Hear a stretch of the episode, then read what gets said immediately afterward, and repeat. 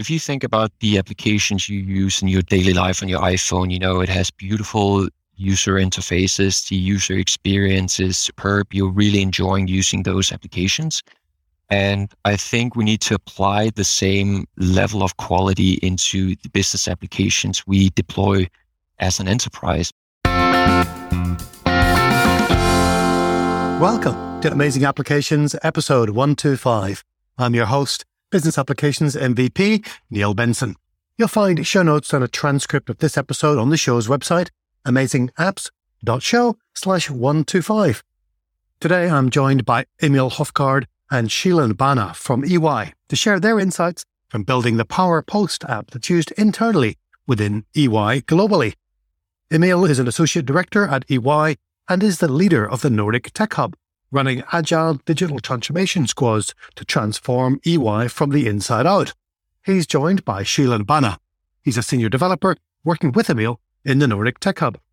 Before we meet Emil and Sheelan, I'd like to congratulate Annie De Silva from Factor for completing my Scrum for Microsoft Business Apps course, to Bill Winder, Chika Oluchi, and Jacqueline Lundquist from Incremental Group for completing the course and achieving their professional Scrum Master certifications.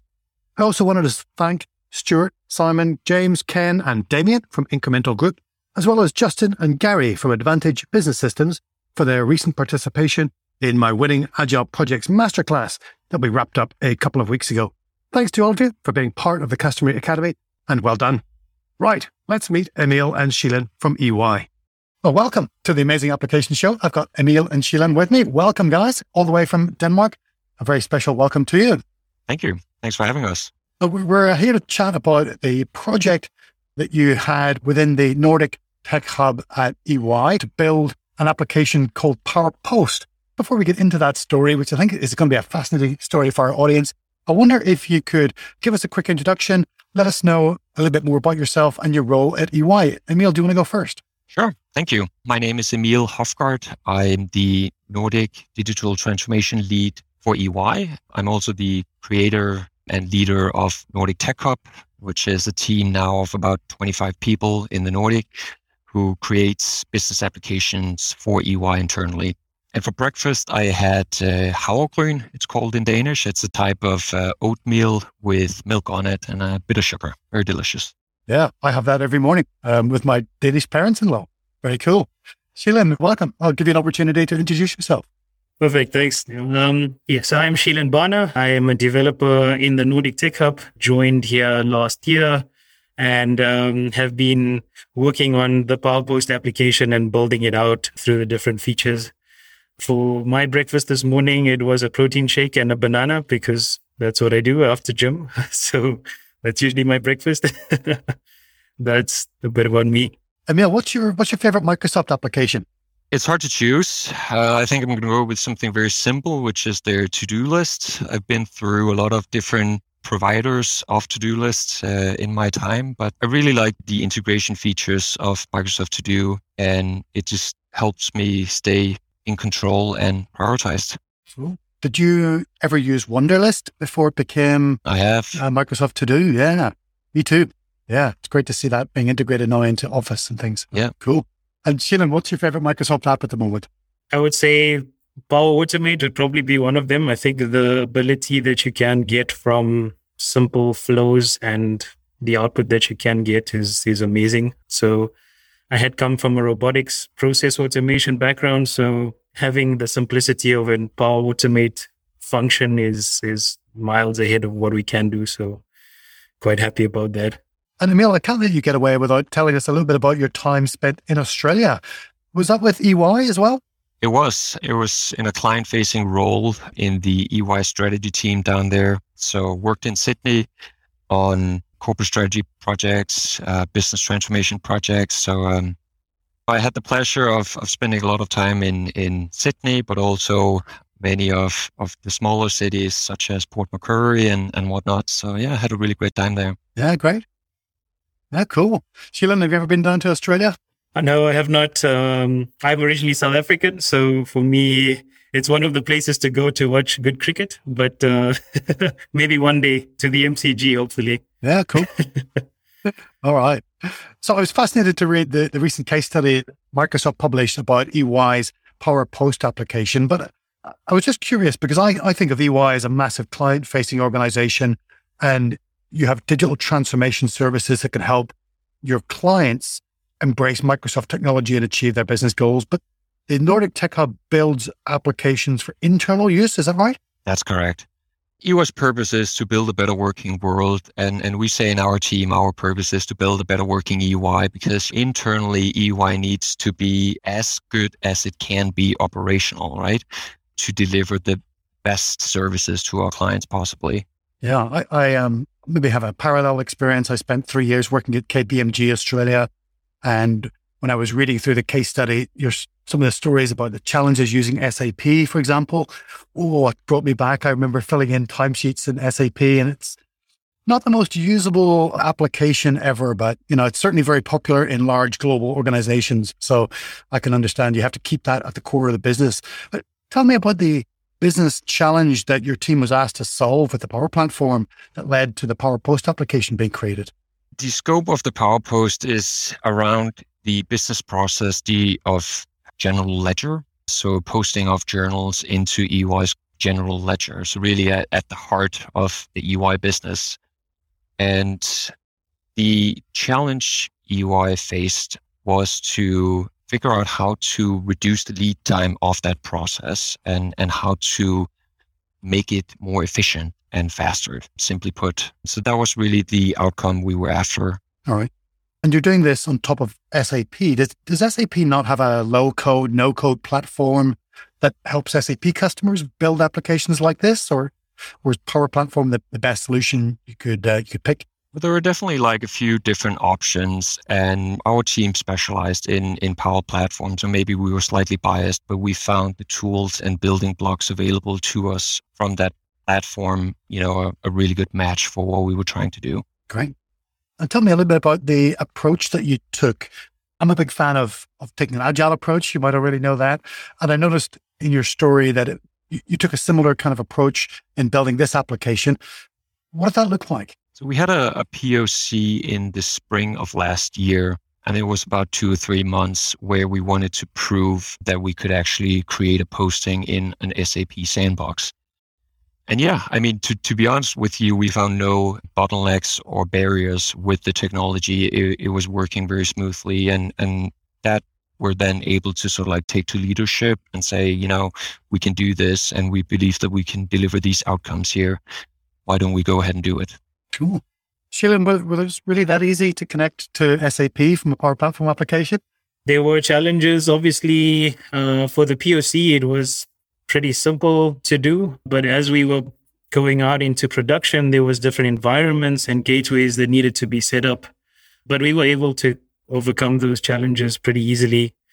I think getting all of the functionality across from Power Apps into the SAP connectors definitely helped uh, a lot of the the lead time being reduced. Is your SAP instance on premise? So you had to have some kind of gateway to go from the Microsoft Cloud to an on premise SAP instance? Uh, so there's multiple gateways that are actually set up, and for each of the environments for SAP, uh, we have individual ones set up for that. So that's how we were able to do that. And was that a challenge working with the internal IT team to to expose those gateways and, and, punch a hole through firewalls and all that kind of stuff? I wouldn't call it a challenge. I think it was more the process that's set up at EY. You know, there's obviously policies that we need to have in place and uh, documentation that needs to be filled out for us to obviously go through those hurdles.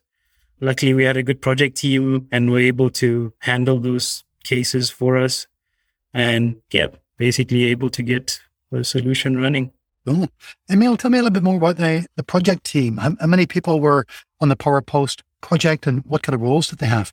It was actually quite small. So we set up, you know, after the POC and we decided to, to set up uh, a core team that were to actually develop this and put it into production. We arranged a fusion team with representatives from global finance, so the process owner, our ERP support team, so like the, the technical specialists behind our ERP system, and then the Nordic Tech Hub. And I'd say between those three stakeholders, the core team was four or five people. Right. It's actually quite nimble. Right. No, that's the way it should be, right? I like working with small teams. You can get a lot done. You've described it as a fusion team in the case study.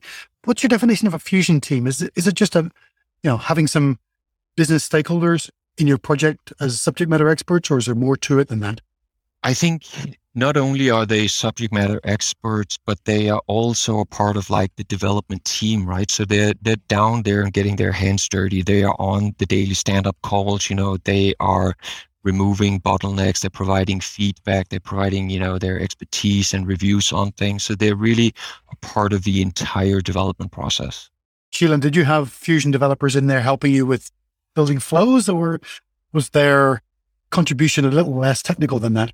Um, a little less technical. So I think from my side, I was building out the flows and actual application. Um, but it was good to see the feedback, you know, and that they were excited about the way the technology worked and the response time. So I think that was probably the main benefit of having such a fusion team. The idea of what we can do with the type of technology and to get the results that they wanted is probably what made this quite a success that it is.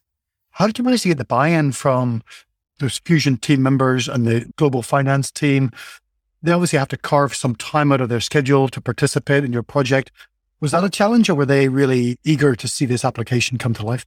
I think they were really eager after the POC. So we sort of like used the POC as that carrot that we were sort of like chasing, right? And through the POC, we were able to validate that we could reduce the end to end lead time of a journal posting with 95%, which is like insane. That's crazy, right? That's such a high reduction. So that that was really, you know, what drove everyone across the line. So they they'd come to you with a problem and, and uh, were very eager to see it fixed. Yeah, exactly. What kind of process did you use for gathering requirements? Do you have a dedicated business analyst who was documenting things, or what did that look like? So the requirements were set out from uh, the process owner. We then started using a uh, feature called DevOps, having user stories, etc. I think you've gone through some of those in your shows as well, having user stories, mapping out what needed to be done over the sprint periods. And um, as the project went on, we prioritized what items needed to be done first and then put them into the various sprint plans. So that's how we managed that. Were there any other tools you used during the project that uh, were novel or interesting? Yeah, I would say so. Within the DevOps platform, the pipeline is actually really good feature for us um, that allowed us to push to various environments like a UAT environment as well as our production ones, helping us get there a lot quicker instead of manually exporting and importing solutions. We use uh, tables with the Dataverse, which is kind of the back end of our solution. And obviously, your Power Platform features like uh, Power Apps and Power Automate, which plug into the SAP ERP connector and Power Platform as the actual front end for the users to use. So I'm an old school Dynamics CRM guy. So obviously, Dataverse is the, storage choice uh, that always springs to my mind. Was that ever a debate for you? Did you ever consider using a different storage mechanism behind your Power App? There was actually. I think there were some points where we thought about whether we needed to think about using a SQL database or plugging in. Um, but I think at the end of the day, it made more sense to use Dataverse as, as the way forward. I think they have auditing tools, which also helps us keep track of items. So I think at the end of the day, it, it was the best choice for us. Ah, good. What kind of testing approach did you take? Did you have their your Fusion team members doing acceptance testing within the sprint, or do they test later? Or did you have any automated testing along the way for your features? In the sprint plan, uh, we had delivery targets. So we would, we would try and meet those weekly or bi-weekly measurements. Uh, we would push that version to UAT and the Fusion team, uh, like mentioned, uh, would then test those features check that they're up to standard. If there was any bugs, they would then report that back and that will feed back into our DevOps board. And then we would check them off one by one uh, if there was anything that needed to be fixed. Personally, I, I think it's not a bug unless it was discovered in production. If it was discovered in UAT, then it's just an unfinished user story. But uh, yeah, different people take it different ways.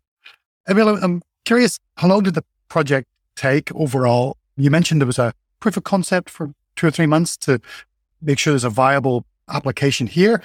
Once you got the green light, how long did it take before you were in production?